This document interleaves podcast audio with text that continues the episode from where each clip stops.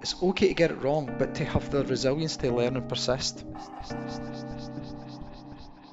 The useful stuff for me was about taking control, so not just allowing your circumstances to dictate what your outlook is. I did not know I had it in me to get out the depths of the sickness and the pain and the mental anguish I was going through.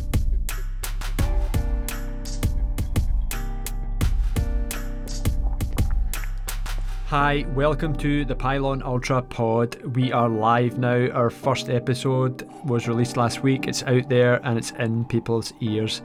Thanks so much to anyone who listened and supported our first step into the world of podcasting. We really appreciate the shares, the subscriptions, and suggestions. It's all new to us, so we are learning, and we do appreciate you for being with us on this journey.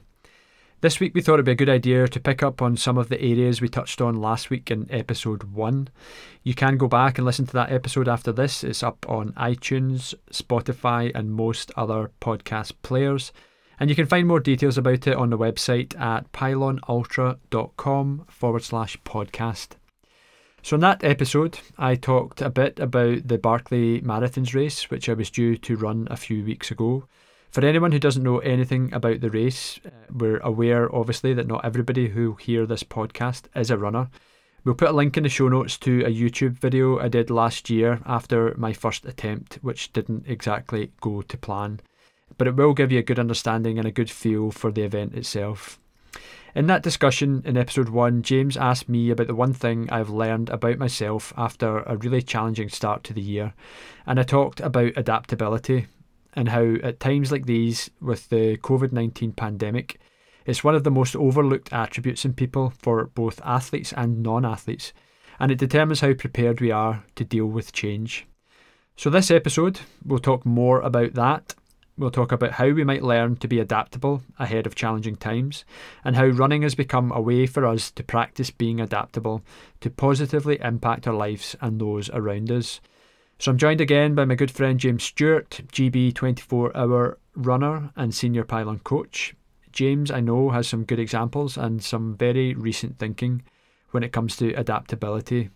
He holds down a senior position in a large service based company that's having to radically shift its planning and operations in response to the coronavirus and he's faced significant issues in ultra races that have helped to shape how he approaches his longer term running ambitions and his longer term life goals.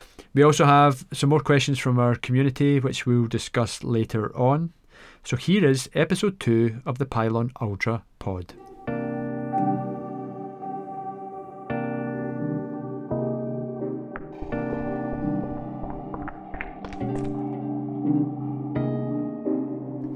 Hi, James. Thanks for being here again. We've made it through our first episode. It's out there and it's live. How does that feel? It feels awesome. It's been really, really good, and seeing how it's been received and some of the private messages and some of even the public support we've had has been quite humbling. So I'm really glad we did it. I know we were trying to be a bit bold by going at yep. it at pace, and yep. it feels really worthwhile. That's good. And what what do you think you've learned from the first one? What would you change, or or what you taking into future episodes? I would I would say that even when we was talking this stuff out, that we're refreshing our own knowledge. And actually, there's a couple of things I talked about last week that were really important reminders for me of the way I need to think and behave as well. Is not not just telling people to do stuff, but also reminding myself that I have to act that as well. Um, and that was really important because oftentimes we we are really good at being advice monsters, but then forgetting actually to look after ourselves. So I took a couple of things away from it last week to do myself, which was nice. Yeah, it's good. It's good to get some honest feedback from people as well. There's some things that you just didn't really think of. They were almost too obvious that, that we missed them. You know, um, like maybe considering who the audience might be, who's listening to this, and and maybe not everybody who's going to listen to this is an ultra runner already. So lots of good learnings anyway uh, that we can take on. Other than my heavy breathing, James. Oh well, that's okay, man. Which I was very conscious of on a microphone, but and everybody's going to listen out now. But never mind. You can uh, pay so, good money for that some places, Paul. So um, yeah, yeah, let's crack on, please. Um, so we were going to talk about adaptability. I don't think it's a topic that's discussed all that much. There's lots of thinking right now about awareness and about authenticity. historically, people could be ranked by intelligence levels. IQ scores were a thing in the past. Can you even believe that, really? Mm-hmm. But there has been there has been a shift in the last few years to talk more about emotional intelligence. So the ability to understand, to use and manage your own emotions and to have the ability to read and feel it in others and, and to maybe use that in positive ways to communicate with other people, to overcome challenges, to empathise and just be a bit more socially aware. And I think that's a great thing. Uh, but fewer people are really having conversations about adaptability. And although um, I, actually doing some research for this podcast, I did see it referenced for the first time as AQ. So, in line with IQ for your intelligence level and EQ for emotional awareness, there is a thing, AQ now, apparently. So, maybe if I could start from a work perspective on your side of things, uh, and then we'll focus on the athletic side. Do you have a large team? And for some of your managerial roles, I'm sure you'll be closely involved in the recruitment process. So, how do you get a sense of adaptability attributes from a potential candidate, for example? And how do you think adaptability ranks in terms of importance in, in team environments, which you're closely involved with? I mean, it's super, super, super critical in, in, in, in an organisation like I work within, you know, and we, we won't go into the details of what I do and who I work for because um, that wouldn't be right on, on the podcast. But needless to say, it's a big organisation with responsibility for learning for a lot of people um, and we're an organisation who have to react very quickly to what's going on in the market. So when something changes in the market, we can't just sit back and go, well, what will we do? We have to be very quick at adapting and reacting to that. So adapt- adaptability becomes a core component of what you need from the people within the, your business. So in order to kind of get the right people to support you with that, it can be quite difficult because you can't measure. It's not like as you described earlier, like IQ, go and do this Mensa test and off you go. Yeah. And it's not also in that kind of lazy Myers Briggs world where people do colours and they give themselves the yeah. four letters, yeah. and all of a sudden they, they actually they become caricatures of the personality that the computer spat back at them. And that's really useful information. But all it is is preference. It's all it is. But we get caught up in actually going, that becomes my trait. But when it comes to adaptability, it can be really hard to truly get that from someone in a short mm-hmm. interviewing conversation. So when when I'm interviewing someone to try and get their AQ and their EQ attributes, they're much more important than, to me than intelligence and knowledge. Yeah. I'm getting into a conversation with them because what I'm doing in a conversation with them, I'm trying to work out where their strengths are because they're much more than, than, even experience and that that level of intelligence they have because the strengths are what we're going to build on and I'm looking for I'm looking for certain triggers within the, the conversation I'm having with them. So what what am I looking for? I'm looking for people who are open-minded and forward thinking. So when you present them with a problem, they immediately move into that I can fix this and I'm going to do the right things to fix this. And even though they don't know what the answer is, they've got belief that they can get the answer because they've been through and over that course before.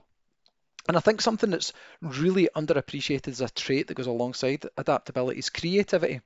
Because yeah. it's the creativity that allows you to adapt because you have to come up with new or different ways or or bring together an amalgam of ideas and turn them into um, a new way forward. So when I'm talking to someone and trying to bring them into the team, and I think it's important we talk about how we get the right person, and then we'll talk yeah. about what I'm looking for in them. I'm asking yeah. questions all the way through.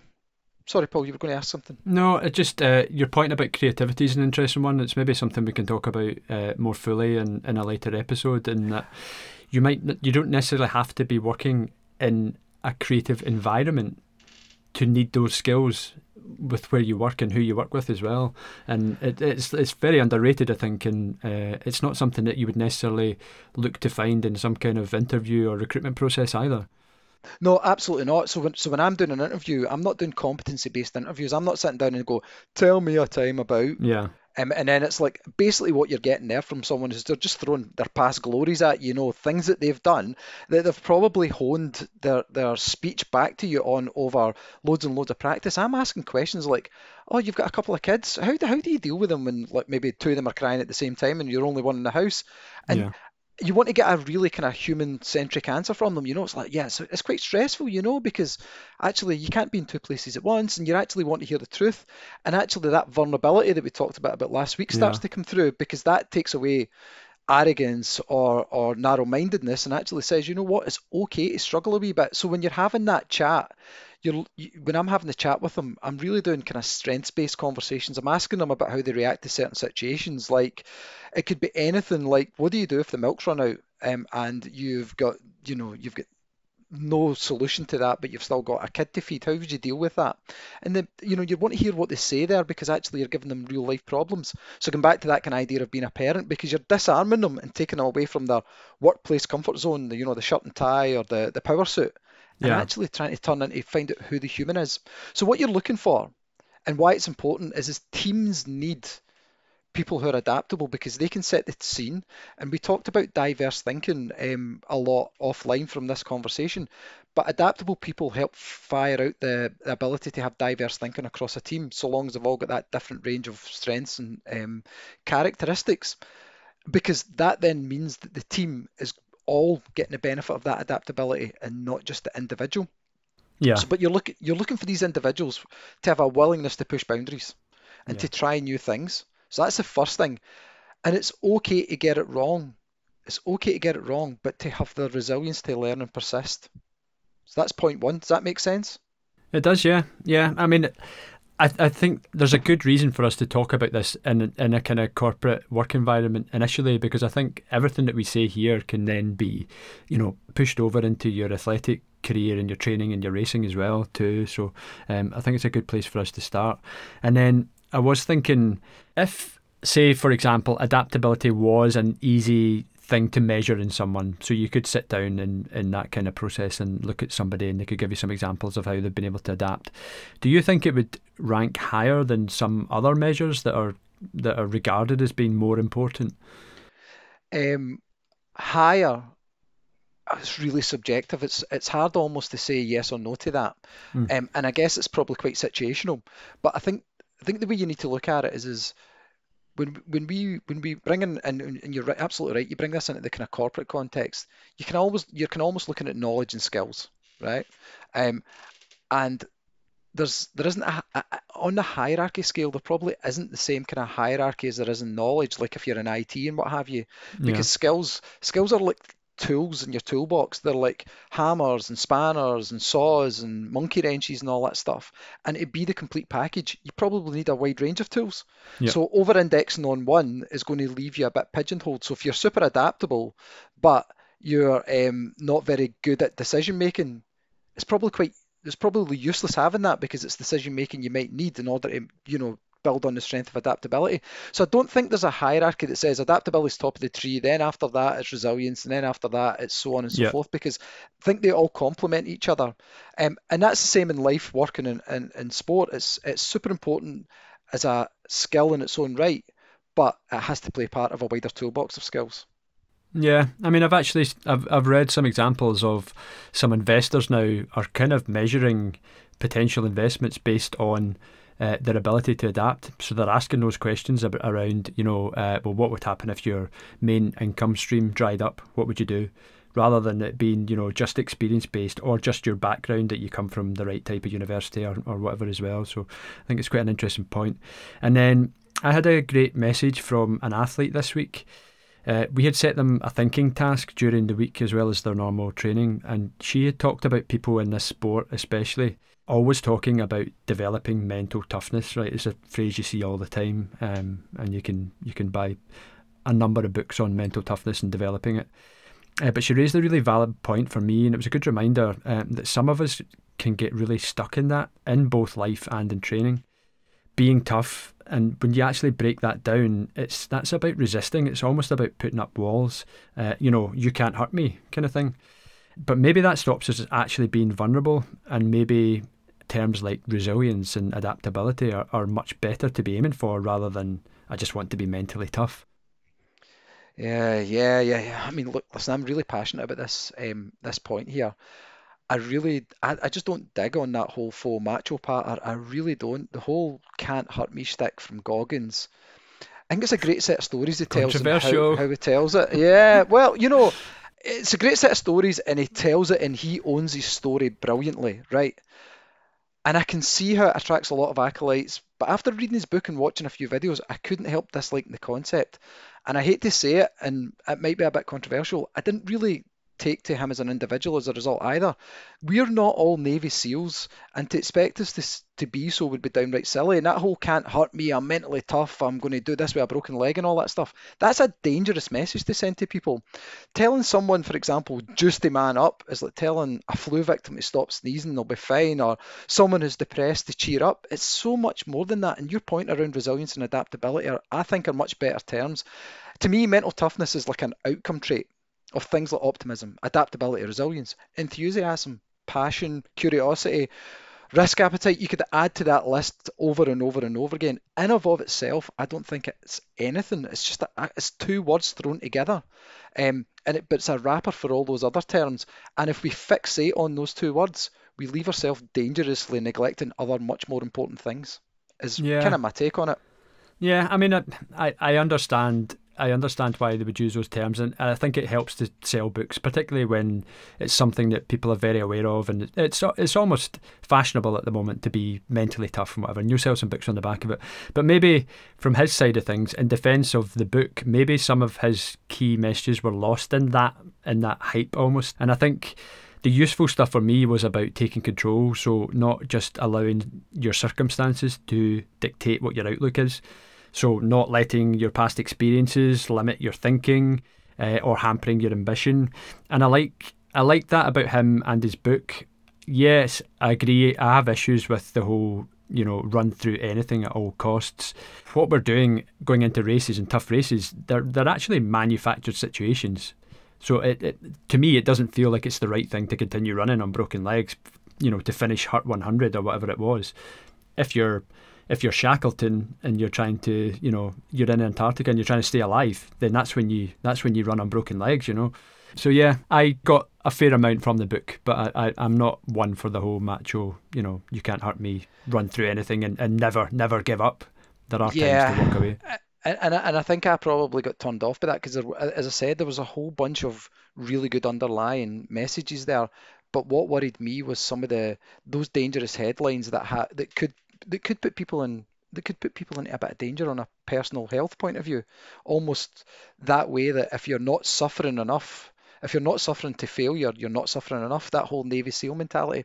It does doesn't work for me. I think I'm more about growing human mindset and becoming the best athlete you can, but also doing that alongside having a great life um, and you know and a, and a great balance. And I, I felt that was lost a wee bit in that whole can't hurt me story.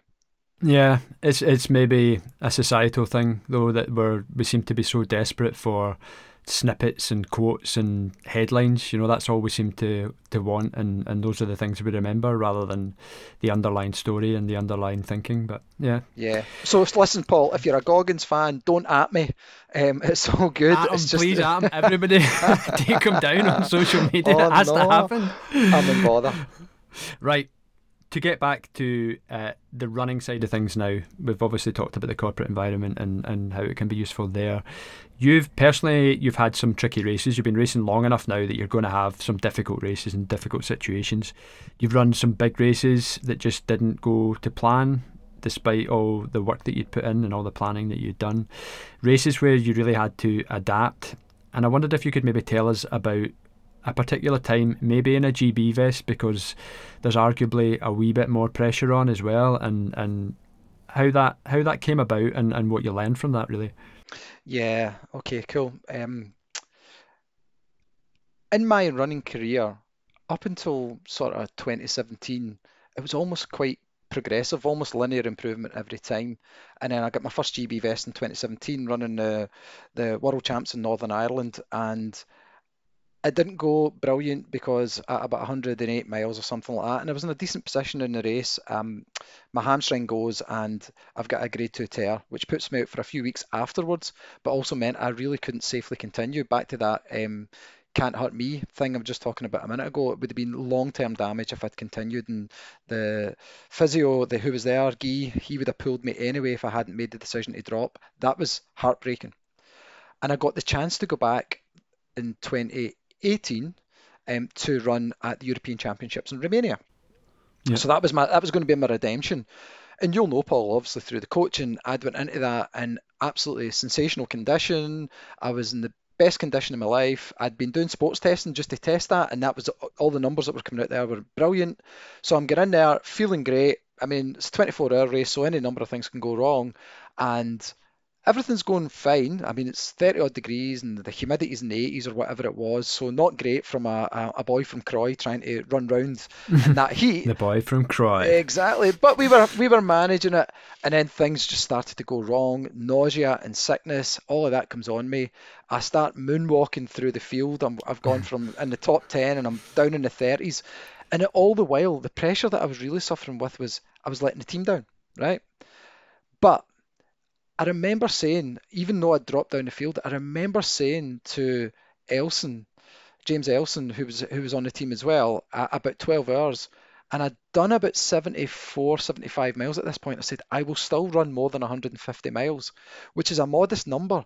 But this was me trying to psychologically tell myself I would get through this. I was being sick. I was struggling to even yeah. run a lap.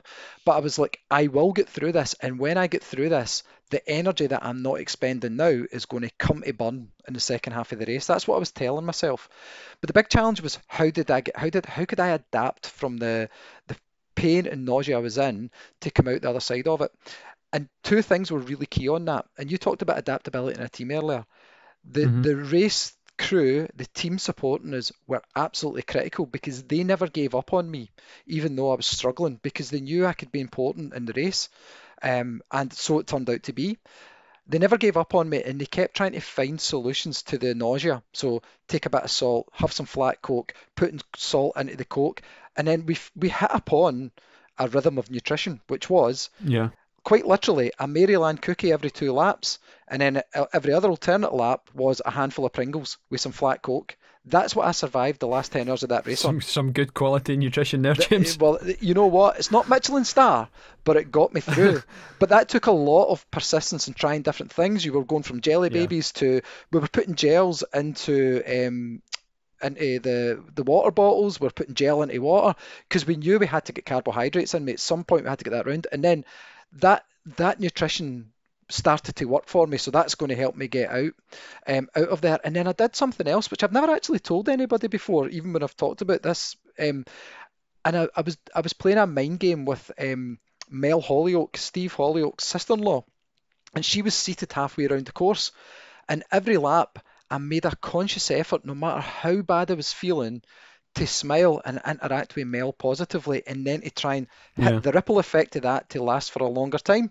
So yeah. I even if it's a minute after that, it's positive, isn't it? Exactly. And what we were doing, I remember two key things I was doing. One was I would ask her a question all the way around, like a trivia question, like who sang this song, what's this lyric from, just that, just to get kind of interaction.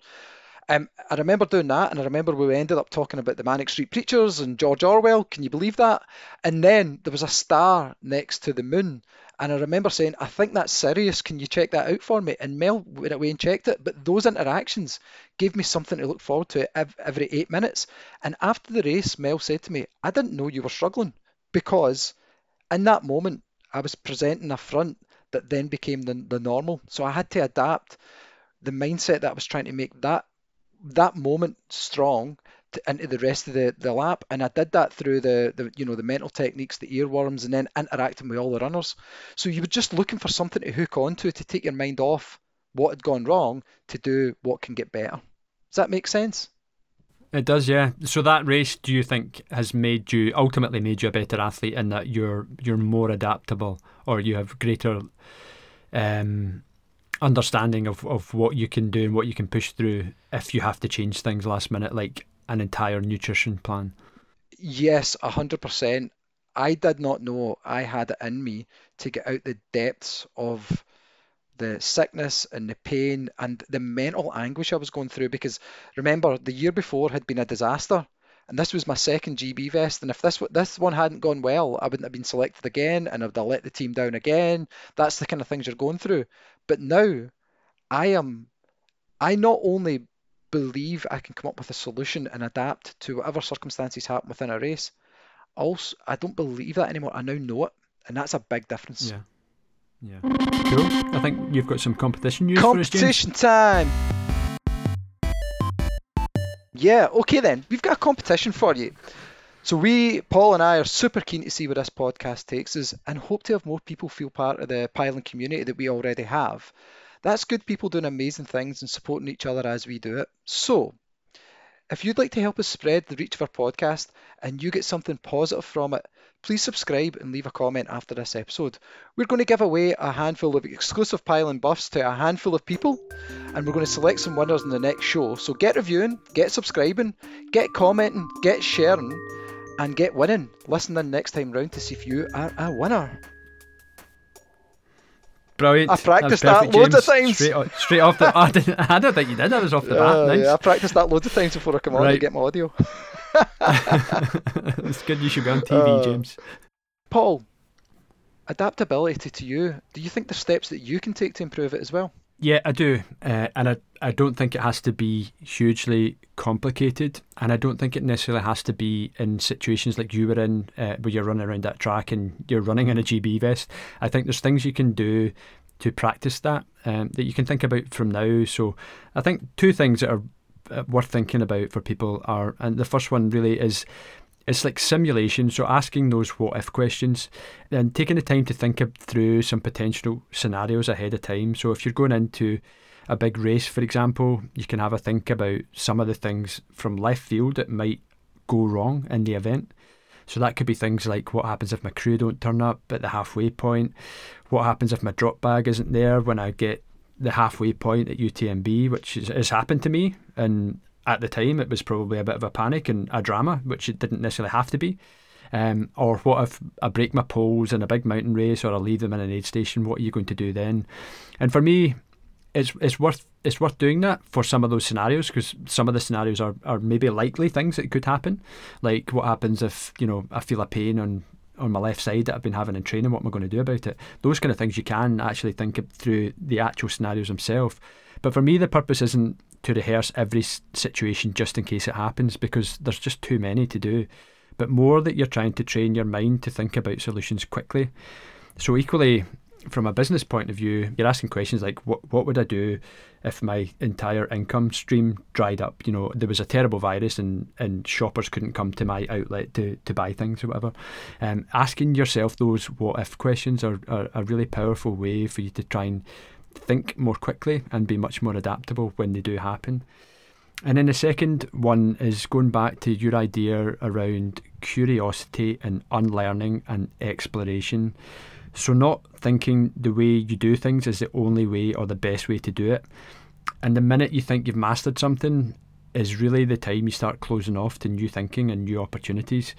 Um, and I think people always make the mistake of thinking that once they get this really good result, and it might be that I got this really great finish in a race, or you know I got under 24 hours for doing that 100 miler, or I stepped onto the podium for the first time, or whatever, that they try and almost exploit that same formula over and over again. So it's almost moving away from exploiting those scenarios to exploring new ones. You know, um, so like a great example we're all aware of the, the, uh, from a business side of things is the whole blockbuster video and, and Netflix and blockbuster video had the opportunity to to be Netflix or to to be part of Netflix or to be the next Netflix and and they thought they were in the business of renting DVDs and videos and they were number one and they had however many outlets but they couldn't see where things were going and they didn't really ask themselves those questions and they weren't willing to explore uh, what that might look like in the future. And I think that's really important from a running point of view to to do that um, and not just continue on that same formula because you'll see it, James. Probably sometimes I I find. Um, that maybe somebody's going back to do a race two or three times, and it's a race that they love doing, and you know maybe their goals change every time or whatever. But um, they have a really good race. Say it's the second time they've done the race, it goes really well. Um, their training's been great up to the race. They have a great performance. They're very happy they're going into the race again on the third year potentially. Um, and something maybe happens in training that upsets the routine of what they had done the previous year, and and people can get really caught up in that and and really do damage to themselves, thinking, well, I'm not as fit as I was this time last year, or I hadn't done those long runs that I did last year. But I think it's not necessarily a bad thing all the time, and it's not. It's certainly not a positive mental place to be.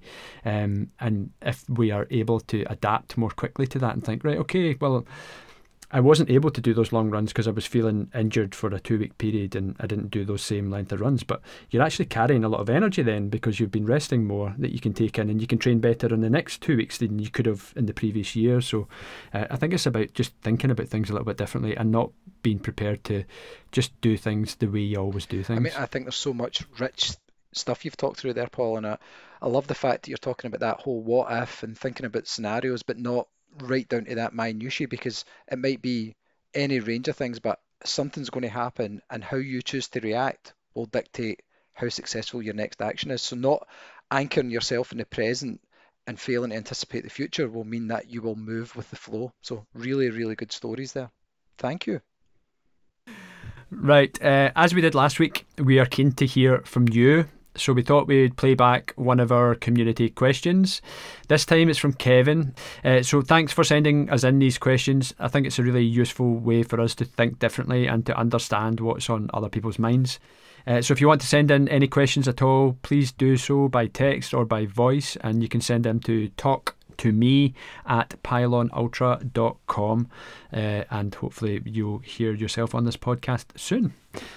Hey guys, how's it going? Hope you're all well. So, my question um, I think uh, as runners, most of us can relate to this, and it is the dreaded fear of failure.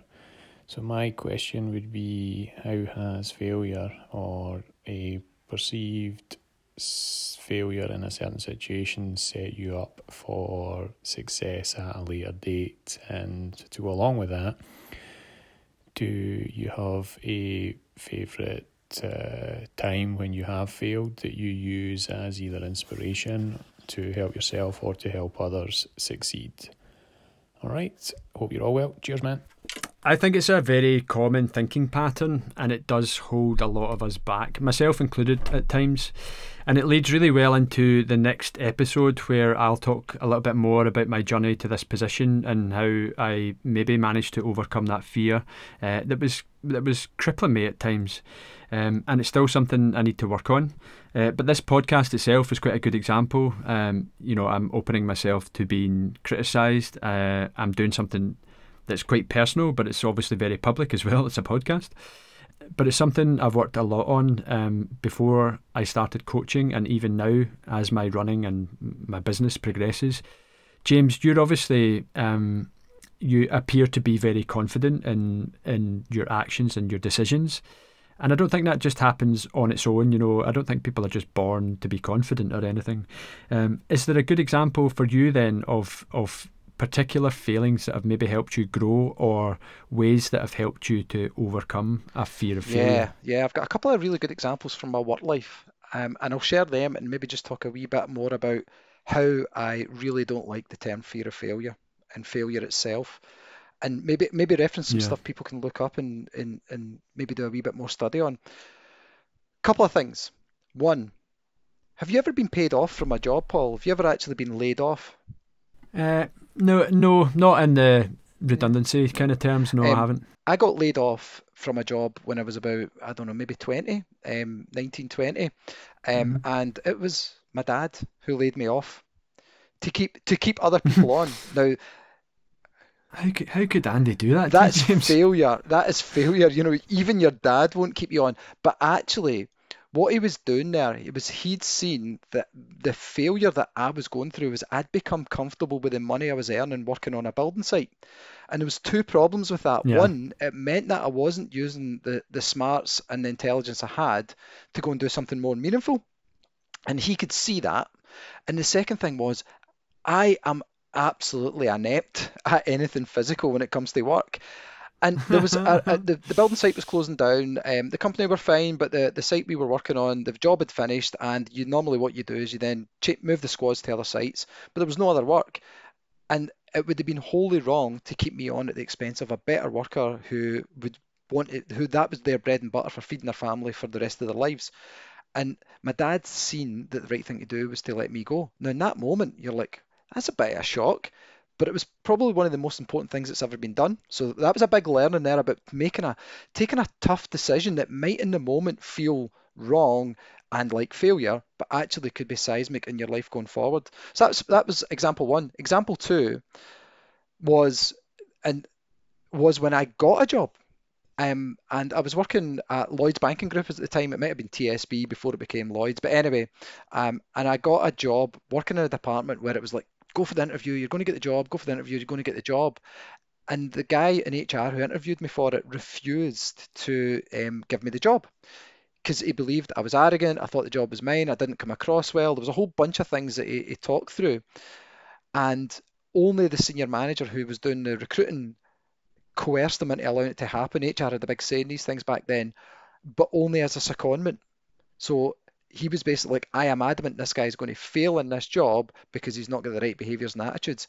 And what, what had happened, Paul, was I had believed my own hype. And actually, I was that away from not getting a job that would change the, the entire path of my career because I went in there thinking I was the I was basically Billy Big Boss to use a Scottish phrase. And I think there was a real big learning there because that was near cataclysmic career failure that was happening because of my own actions. Although was that a fear of failure? You weren't going in, you weren't going in there thinking I'm not going to get this job. You were almost the opposite. You were going in there thinking I am I'm going to get this, and then out of the back of it, potentially not happening. It was only then you maybe realised that you could you could have failed in that, or do you think? Because you got the job, despite what HR had maybe suggested that you, you weren't the right person for the job, did that did that drive you further when you were in that job then to prove prove them wrong? In that job, but it also gave me a really important life lesson. You're right. In that moment, it was actually disrespecting the possibility of not succeeding and not meeting my intention that put me in a position where failure became a very real possibility. Um, and I have sworn blind, and this is 20 years ago, I have sworn blind that I'll never ever put myself in that position again, that I will always respect and put my best effort into anything I do. That was a massive learning for me. And actually, I then, I guess, I guess out of that, learned to respect that failure is always something that can happen, but also something you can have some control over. Yeah, I mean, you you see it a lot in racing. I've suffered it as well, and, and people will, will come out of a race that they didn't perhaps achieved the result that they had wanted before the race started. But there, there could be a massively successful performance ultimately. So you might go into a race and you have it in your head that it's a hundred mile race, and I, I really want to finish in twenty hours, and I want to be in the top five, for example. So then you get a quarter of the way into the race and something happens. One of those scenarios we talked about earlier, you know, you've, I don't know, something's broken or you're feeling pain in your hip that, you know, has been happening in training or something. Um, but then you continue to push on and in, in, in a safe way, not in a David Goggins push on way, but um, you're you're committed to getting to the end, even though um, you're not going to hit the results that you'd set out beforehand. And that's quite a difficult thing for athletes, I think, because I've done it myself. You know, I come out of that race and I'm, I'm disappointed. I never got what I think I should have done and what I trained for. But actually, you know, I've run three quarters of that race not feeling my best, or something went wrong, or I, I, took the wrong route, for example, and I lost two hours, you know, going the wrong way or whatever. It's still an incredible performance. It might not be the result that you wanted, um, and then people feel like they've failed if they're not in that mindset. It feels like a failure when it, when it shouldn't yeah. really because you can only you can only you can only handle the circumstances that are in front of yeah, you. Yeah, hundred percent, hundred percent. And I'd just like to maybe try and spend a couple of minutes maybe reframing fa- fear of failure into um, a, a, maybe another term, because ultimately I think if you go into something with the fear of failure or the or over-indexing on the potential of not meeting your intention and succeeding on whatever level you decide success yeah. is at, yeah. then that is going to inhibit your ability to give your best performance potentially from the outset.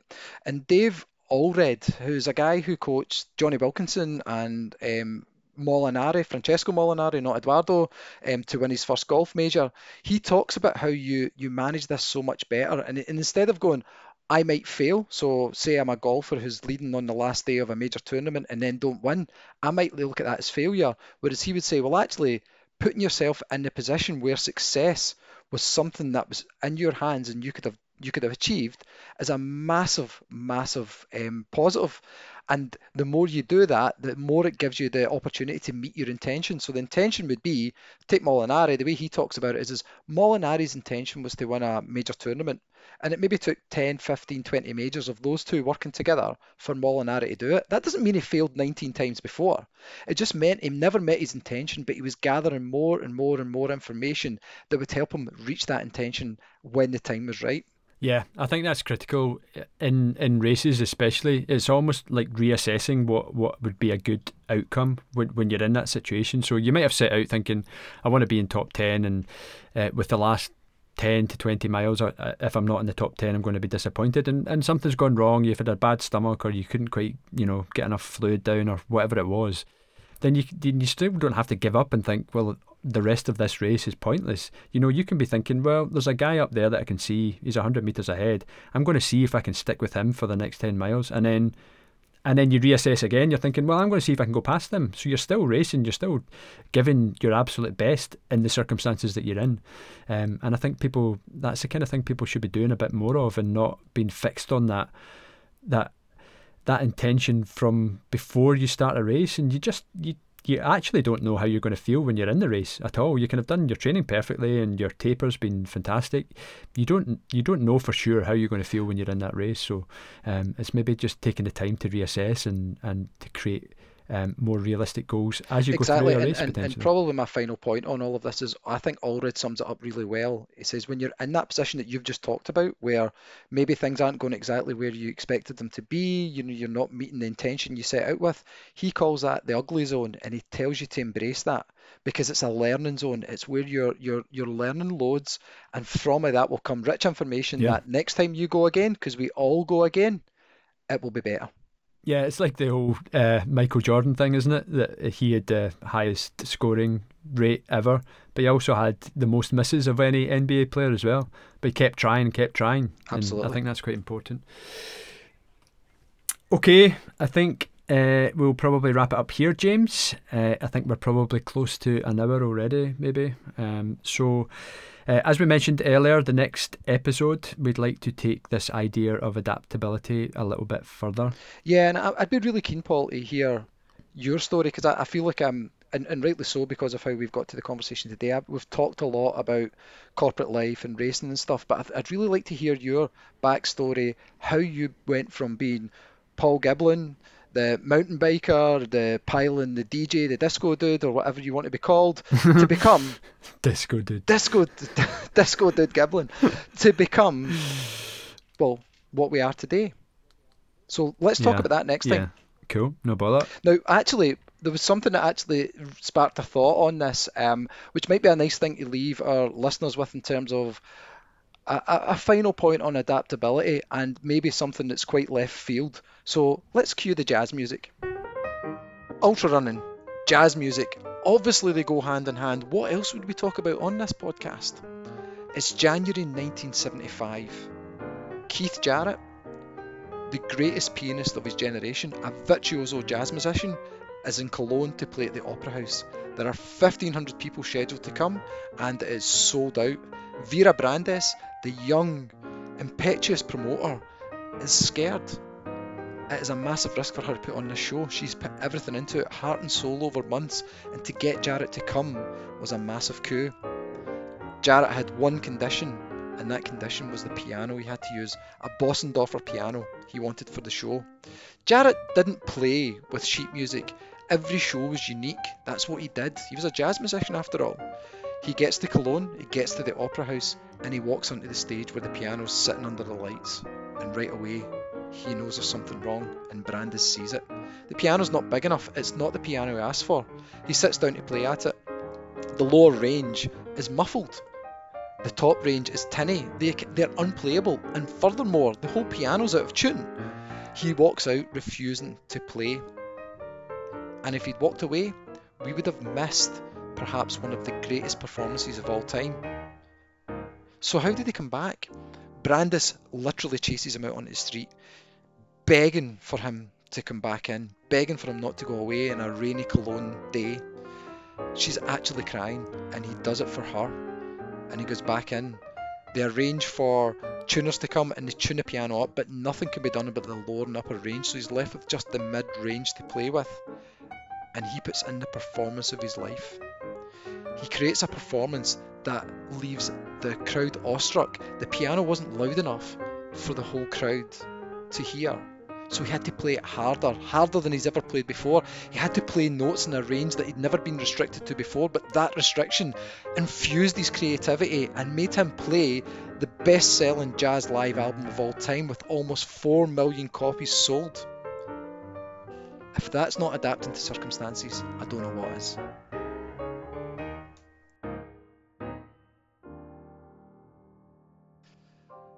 Paul, last week you ambushed me um, at the end of.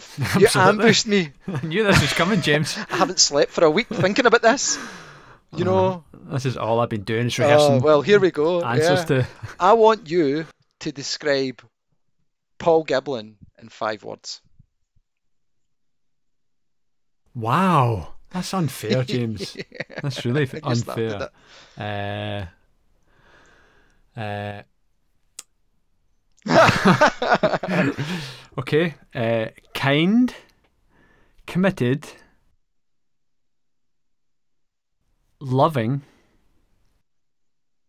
determined, and brave. That's a nice handful of words, man. Leave it at that. Is that five? That's your it? five. Wow. S- so many words to choose from. That's the first that came to the top of I'll mind. so, always go yeah. with what always go with what comes to mind first because they're more often than not right. Well done, man. I'm, lo- I'm I'm loving this feature, James. I am going to hammer you next week. It's going to be great. yes, this will not be a regular feature. it will be next week certainly, and then it's not going to be a feature anymore.